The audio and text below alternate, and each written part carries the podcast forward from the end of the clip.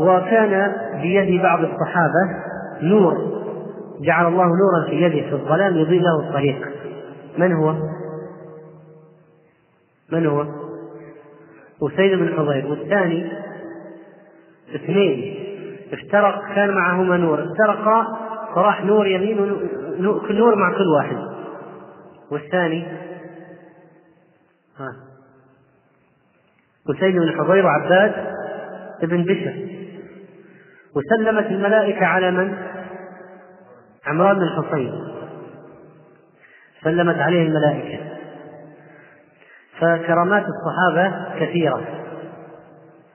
فكرامات الصحابة كثيرة. وطعام أبو بكر الصديق كفى عدد أعداد من الناس.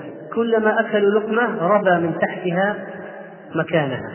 والطعام أكثر تركوه أكثر مما بدأوا عندما بدأوا الأكل.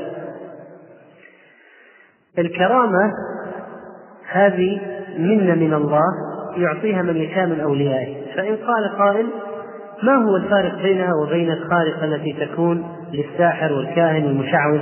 ربما يعني يعملون كرامات ربما يطير في الهواء. الساحر والمشعوذ يطير في الهواء. يمشي على الماء. طيب هذه خوارق وهذه خوارق. نقول نعم الفارق أو الفرقان بين أولياء الرحمن وأولياء الشيطان. اولا ولي الله الذي يجري الله على يديه الكرامات ما حاله متمسك بشرع الله. صحيح العقيدة يقوم بالواجبات يمتنع عن المحرمات المشعوذون والسحرة مشركون عقائد فاسدة يتعاملون مع الشياطين لا يصلون ربما يمتنعون عن الواجبات يفعلون محرمات وربما يشربون الخمر ويزنون. يفعلون الموبقات. ولذلك الواحد ما يغتر بخرق العادة. العادة قد تنخرق. الدجال الدجال من فتنته أنه يأمر السماء أن تمطر فتمطر والأرض أن تخرج كنوزها فتخرج كنوزها. يقسم رجلا قسمين يضربه بالسيف نصفين بينهما مسافة بعيدة ثم يرده ويقول قم فيقوم بأمر الله. الناس يشاهدون ذلك. معه جنة ونار. معه جنة جنة يحركها تتنقل متنقلة. جنة ونار. الدجال. فالدجال معه خوارق عظيمة جدا جدا. لكن مع ذلك هو كافر يهودي. ابن يهودي ولذلك الفرق الأساسي بين بين الولي وبين المشعوذ أو الدجال أن الحال حال حال هذا وحال هذا. هذا أعظم شيء. ولذلك لابد أن ننظر في حال الشخص الذي يدعي الخوارق أو الذي حصلت له خارقة. ننظر في حاله. هل هو مستقيم على الشريعة أم رجل منحرف؟ صحيح العقيدة أم رجل مشرك أو مبتدع؟ هل هو يقوم بالواجبات يمتنع بالمحرمات؟ أم إنسان يرتكب الموبقات؟ ثم إن الولي إذا حصلت له إذا حصل له الخارقة الولي ما يخبر الناس يقول يا أيها الناس حصل لي كذا وكذا. لا ما يخبر الناس. وإنما يظهرها الله بطريقة أو يدرى عنها وتنتقل وتنتشر وربما ما عرفت إلا بعد وفاته. أما الدجال المشعوذ يقول لك تعال تعال شوف. يدعوك إلى رؤية ما عنده. يدعوك ويتظاهر بما عنده ويتباهى بما عنده. أما أولياء الله إذا حصل له شيء ما يخبر. ما يقول أنا كنت في الصحراء وعطشت أو شكت على الموت فرأيت الله أرسل لي قربة ماء بين السماء والأرض فشربت منها. ما يقول هذا. وإن حصل له يكتمها من باب الإخلاص. حتى لا يدعي الولاية ويدعي ويتباهى بذلك. ما يدعيها بخلاف ذلك المشعوذ. ثم إن هؤلاء كثيرا ما يكون خرق العادة بالنسبة لهم من جهة التعاون مع الجن. الجن مثلا يخدعون أعين الناس. الجن مثلا يمكن أن يجعلوا سيخ الحديد يخترق جسد هذا المشعوذ يخترق سيخ الحديد يخترق جسده بدون قطرة دم. بدون قطرة دم. ممكن. يعينوه على أشياء.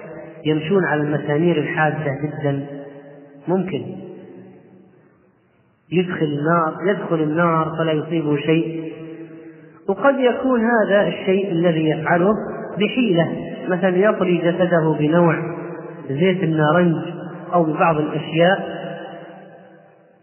يدهن نفسه بها مقاومة للنار.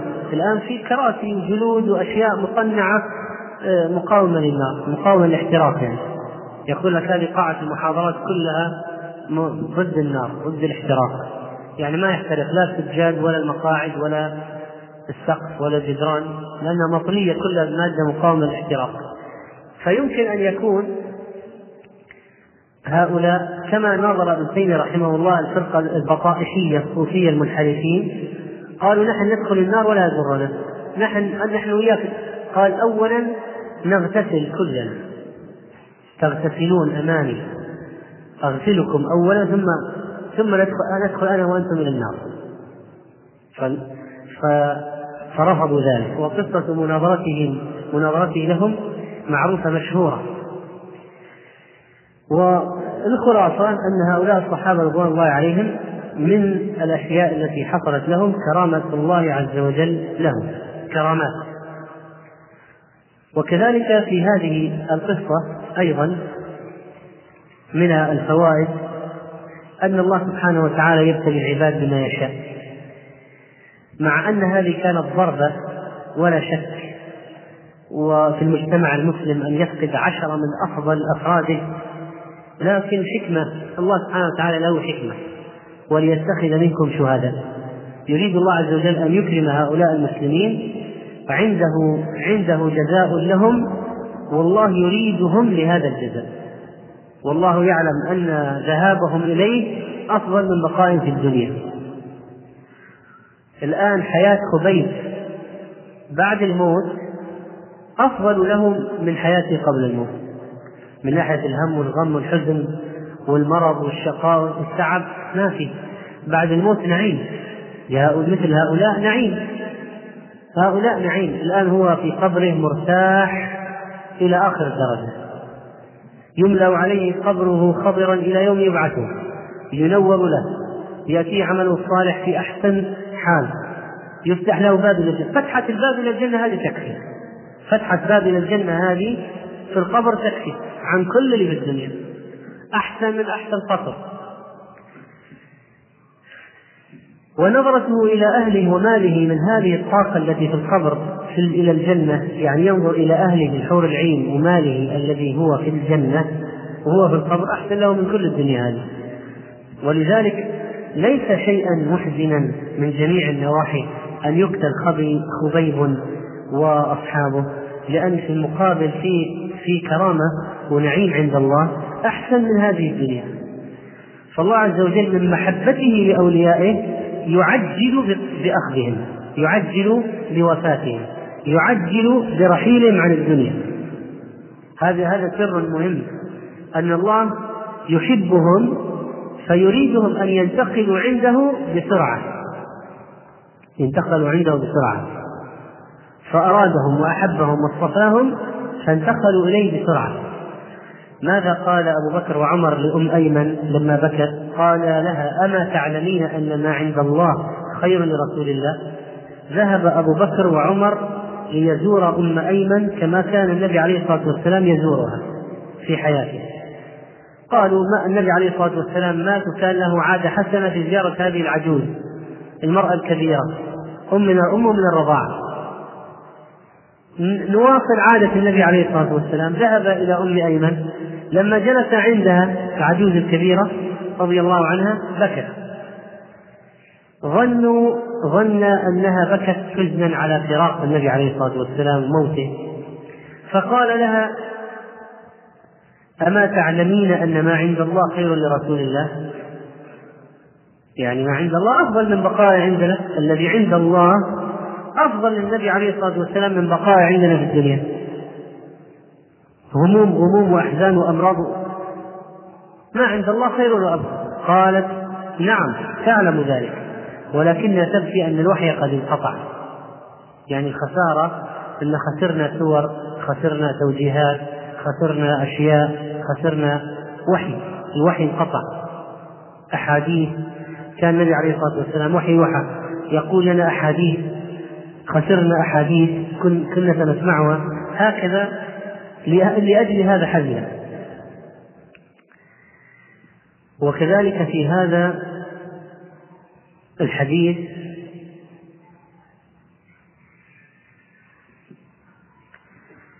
أن من سنن الفطرة حلق العانة والفطرة سنن كثيرة. جاء مجموع عشر منها في حديث واحد. ومن أحاديث أخرى تصل إلى أكثر من عشرة. فالمضمضة من سنن الفطرة والاستنشاق من سنن الفطرة والسواك من سنن الفطرة واللحية من سنن الفطرة وغسل البراجم والأشاجع غسل ما بين الأصابع ما بين الأصابع وما وما وما كان في هذه الانثناءات الموجودة في الأصابع. هذا من الفطرة لأن يتجمع فيها الزبومة والوسخ. فغسلها والاعتناء بغسلها الاعتناء بغسل ما تسنى من الأصابع وما بين الأصابع هذه من الفطرة. الختان من الفطرة. نتف الإبط من الفطرة. قص الأظافر من الفطرة. حلق العانة ما حول القبل الشعر الخشن من الفطرة. هذا الذي أراده أراد أن يفعله خبيب رضي الله عنه. وقد ذكر العلماء أن الحلق بالموس أفضل من القص بالنسبة للعانة كما أن النفس في الإبط أفضل. لكن لو أزاله بأي مزيل جاز يعني لو واحد قال أنا لا أقوى على نفس الإبط يؤلمني جدا فهل يجوز أن أستخدم مزيلا لإزالة الشعر الذي في الإبط؟ نقول نعم. لا بأس بذلك. المهم الإزالة. منعا للروائح الكريهة ومنعا لأن الإسلام يعتني بنظافة المسلم بنظافة جسده. فتقليم الأظفار ونتف الإبط وحلق العانة وغسل البراجم وكل هذه الأشياء التي وردت استنشاق والاستنثار هذه كلها نظافة للمسلم. وأيضا حفاظ على الهيئة الحسنة اللحية. وكذلك آه، الختان. حتى لا يتجمع الأوساخ تتجمع الأشياء الضارة الضارة. فلذلك صار الختان واجبا للذكور مستحبا للإناث. فالختان أيضا من الفطرة فإذا الدين يأمر بكل ما فيه تنظيف وتطهير وتطييب لجسد المسلم. فالشاهد أن الاستحداث يعني استخدام الحديدة الموس في انحلاقة العانة أو الشفرة أفضل من قصه أو إزالته بأي مزيل مع أن الإزالة بأي مزيل آخر جائز. وكذلك في هذا الحديث أن التجسس في الحرب من من الأشياء التي كان النبي صلى الله عليه وسلم يهتم بها. وهذا من باب الأخذ الأسباب يعرف ماذا تفعل قريش ماذا يريدون ماذا يخططون. هل خرج منهم جيش؟ هل خرجوا يريدون المدينة بالسوء؟ وكذلك في هذا الحديث أن الأثر يدل أن الأثر يدل على أصحابه. فهؤلاء اكتشفوا اكتشفوا المسلمين من نواة نواة صغيرة. قالوا هذا نوى يثرب النوى اللي عندنا طويل كبير في منطقتنا. هذا النوى نوى يثرب صغير نوى صغار. ولذلك ينبغي على المسلم أن يحتاط ولا يترك وراءه أثرا يدل العدو عليه. لا يترك وراءه أثرا يدل العدو عليه. وأن الخبرة نافعة في الحروب هذه المرأة لما كانت تعرف نوى يثرب خبرتها هذه كانت بالنسبة لقومها مهمة دلتهم على المسلمين. فالخبرة حتى بطعام طعام الطرف الآخر. الخبرة بطعام العدو مفيد. خبرة بطعامهم فيكون الأثر دالا على القوم. كذلك فيه عزة المسلم عندما رفض عاصم بن ثابت النزول أسيرا عند الكفار فقال أما أنا أما أنا فوالله لا أنزل اليوم في ذمة كافر. هذه عزة المسلم وأنه رفض أن يكون تحت أسر كافر أو يقع ذليلا عند الكافر لأن الأسير ذليل. فرفض الذل وقال أبدا ولم لم ينزل أسيرا عليهم وإنما قاتل حتى قتل. وفيه أن الرمي قوة هؤلاء رماة ولذلك قتلوا سبعة قتلوا سبعة رميا بالنبل وفي أهمية الرمي والنبي صلى الله عليه وسلم قال ألا إن القوة الرمي؟ وفي هذا الحديث كذلك أن المسلم يعكس بخلقه الحسن وتصرفه الطيب صورة مشرقة عن دين الإسلام. هذا خبيب رضي الله عنه بتصرفه الحسن وهو في بيت المرأة هذه عندها من بني الحارث لما رأت لما رأت أفعاله ولما رأت كيف أنه ترك الولد من غير أن يمسه بسوء مع أنه قادر على نحره. قادر أن ينحر الولد وهو مقتول مقتول ينتقم منه قبل قتله. لكن لكنه لما لم يفعل كسب كسب في نفس هذه المشركة ومن نقلت الخبر إليه موقعا عظيما. ولذلك المرأة قالت قالت والله ما رأيت أسيرا قط خيرا من خبيب. والله ما رأيت أسيرا قط خيرا من خبيب. وكذلك في هذا الحديث أن الله يرزق من يشاء بغير حساب. وفي الحديث تعظيم قريش للحرم أنهم حتى وهم مشركون ما كانوا يقتلون الأسرى في الحرم ويخرجونهم خارج الحرم ولا يقتلون في الأشهر الحرم. بعض المسلمين ينتهكون حرمات الشهر الحرام والبلد الحرام يفعلون فيه من الموبقات والأشياء ما بعض ما أن بعض الكفار ما أن بعض الكفار لا يفعل وهذا يدل على هوان هذا منزلة الحرم في نفوس بعض المسلمين. ولذلك مع الأسف تجدهم في الحرم في الحرم ربما يلحق امرأة ويعمل منكرا وينظر إلى المرأة الأجنبية. وربما فعل أشياء يعني لولا لطف الله لا لجاء العذاب لأن الله سبحانه وتعالى يغار على حرماته. يغار أن تنتهك حرماته حرماته سبحانه وتعالى. يغار أن تنتهك حرماته. كيف إذا انتهكت حرماته؟ في الحرم. وفي المسجد الحرام. كيف؟ أنبئوني. فهؤلاء إذا إذا ذهبت ورأيت هؤلاء الذين بلغ من الفسق هذه الغاية أنهم حتى في حرم الله ما يتورعون عن فعل المعاصي الشنيعة. لربما وعد امرأة في الحرم أو وعدها في الحرم. فلذلك المسألة في غاية الخطورة. هؤلاء الكفار عندهم اعتبار وزن قدسية للمكان. ما قتلوا خبيب داخل أخرجوه إلى التبعيد. وكذلك في هذا الحديث من الفوائد مشروعية صلاة ركعتين عند القتل. في الرواية قال فكان أول فكان خبيب هو سن الركعتين لكل امرئ مسلم قتل صبرا فكان خبيب أول من سن الركعتين عند القتل. طبعا ما أحد يشرع في الدين إلا الله ورسوله بأمر الله. فكيف نفهم هذا؟ نفهمه بإقرار النبي عليه الصلاة والسلام.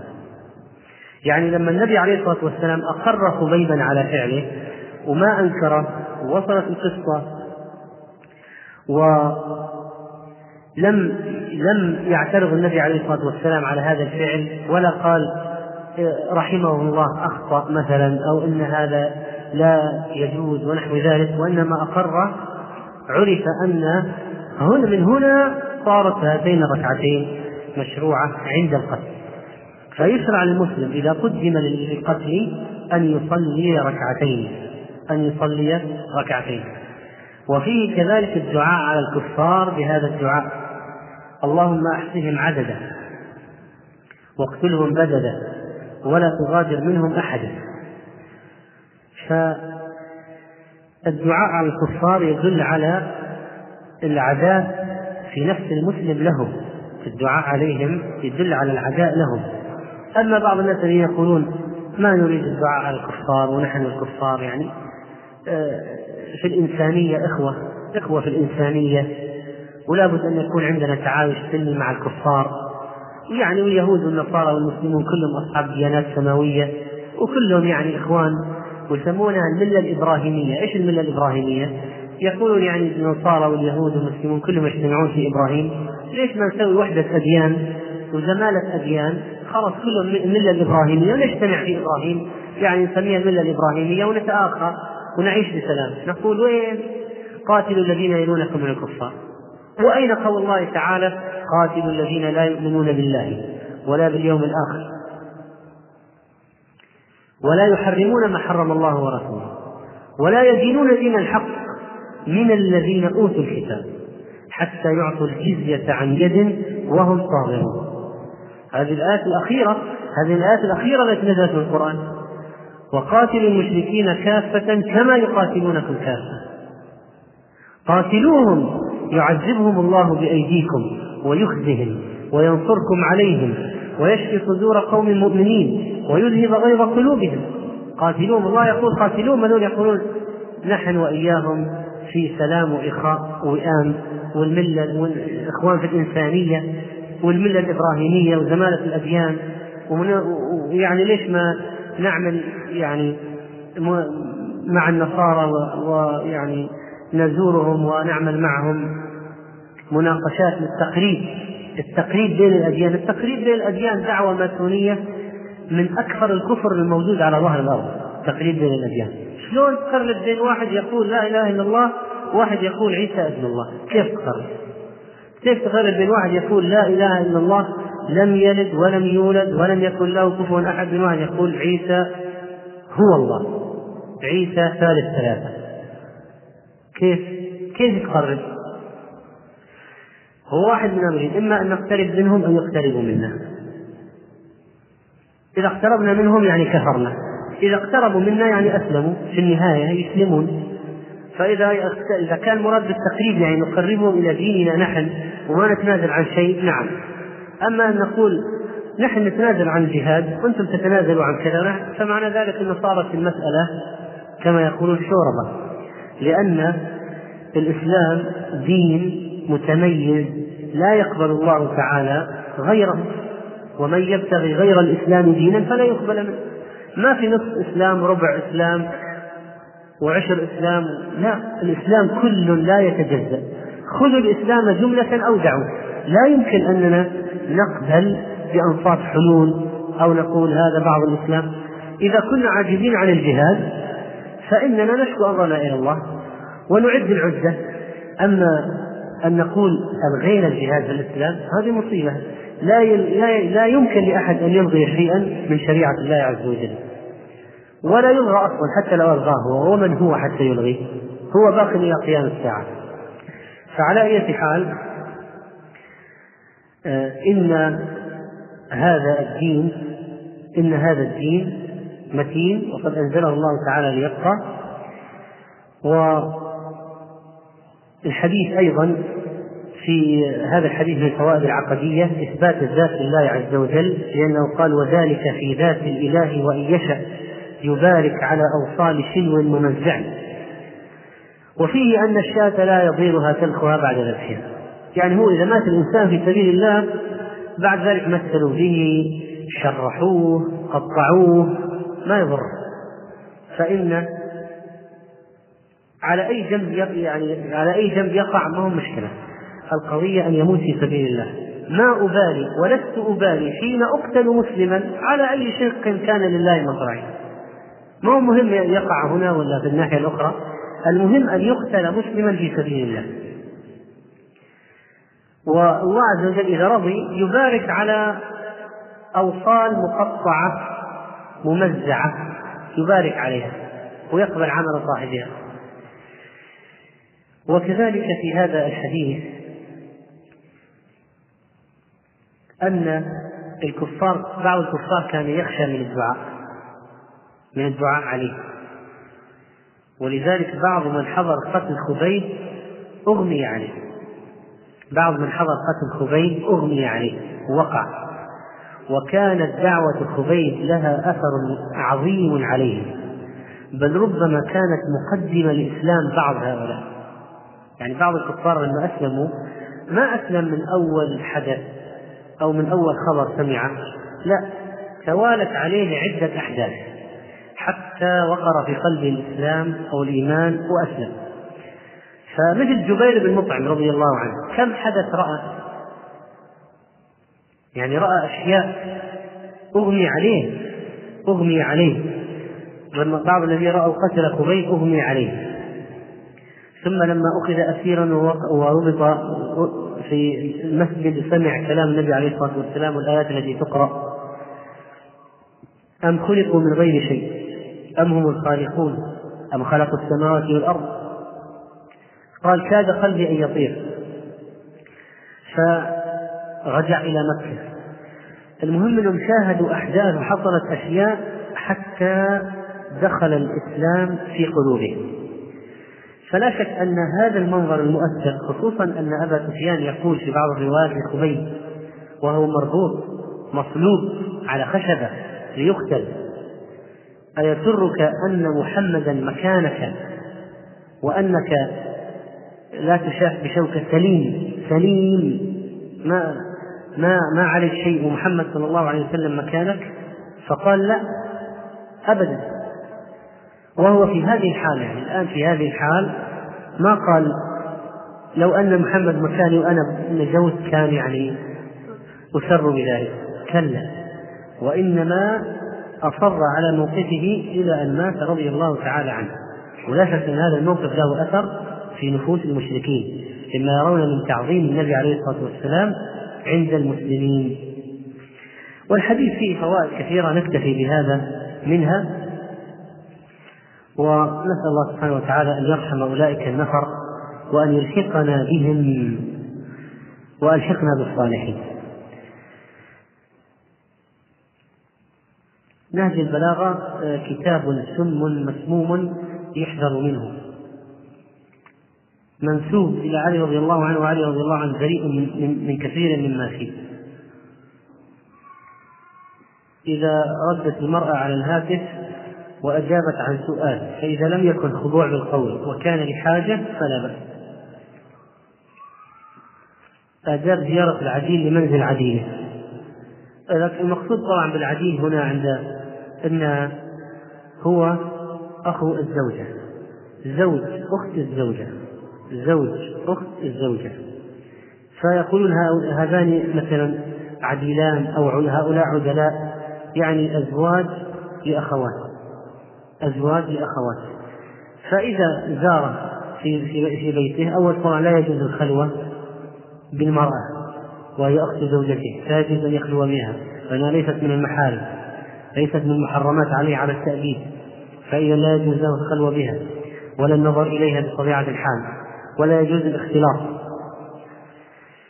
يقول بعد فراغ من اداء مناسك العمره اردت ان اطوف بالبيت وحين أنهيت الشوط الثالث ازداد الزحام فخرجت ولم اتمكن من الطواف. فهل يجب علي شيء؟ طيب ما عرفنا ماذا فعلت الآن بعد هذا؟ هل أكملت الطواف مثلا من السطح مثلا أو الدور الثاني؟ هل خرجت خارج الحرم ثم رجعت وأكملت؟ هل أعدت من أول؟ هل رجعت كما أنت رجعت؟ صرت جبت يعني ربع عمره وجيت ماذا فعلت؟ فما عرفنا الآن ماذا فعلت. فعلى حال لو فرضا على أسوأ الحالات أنك رجعت كما أنت معناها أنك لا زلت باق على إحرامك حتى هذه اللحظة. لا بد أن تعود تلبس ماس الإحرام تذهب تكمل تأتي بالعمرة تأتي بالطواف طبعا من جديد. تأتي بالطواف من جديد. وإذا صار ما هو أسوأ وأتيت زوجتك يعني أفسدت العمرة الأولى. فعليك التوبة وعليك الذهاب بالإحرام والطواف والسعي إتمام العمرة الفاسدة وتعود للميقات الأول وتحرم منه لعمرة جديدة بدل العمرة الفاسدة ثم تذبح دم في مكة توزع على القراء الحرم أما إذا كنت مثلا سعيت طفت ثلاثة من تحت ثم صعدت الدور الثاني وجبت الأربعة كاملة تكملة السبعة ففعلك صحيح.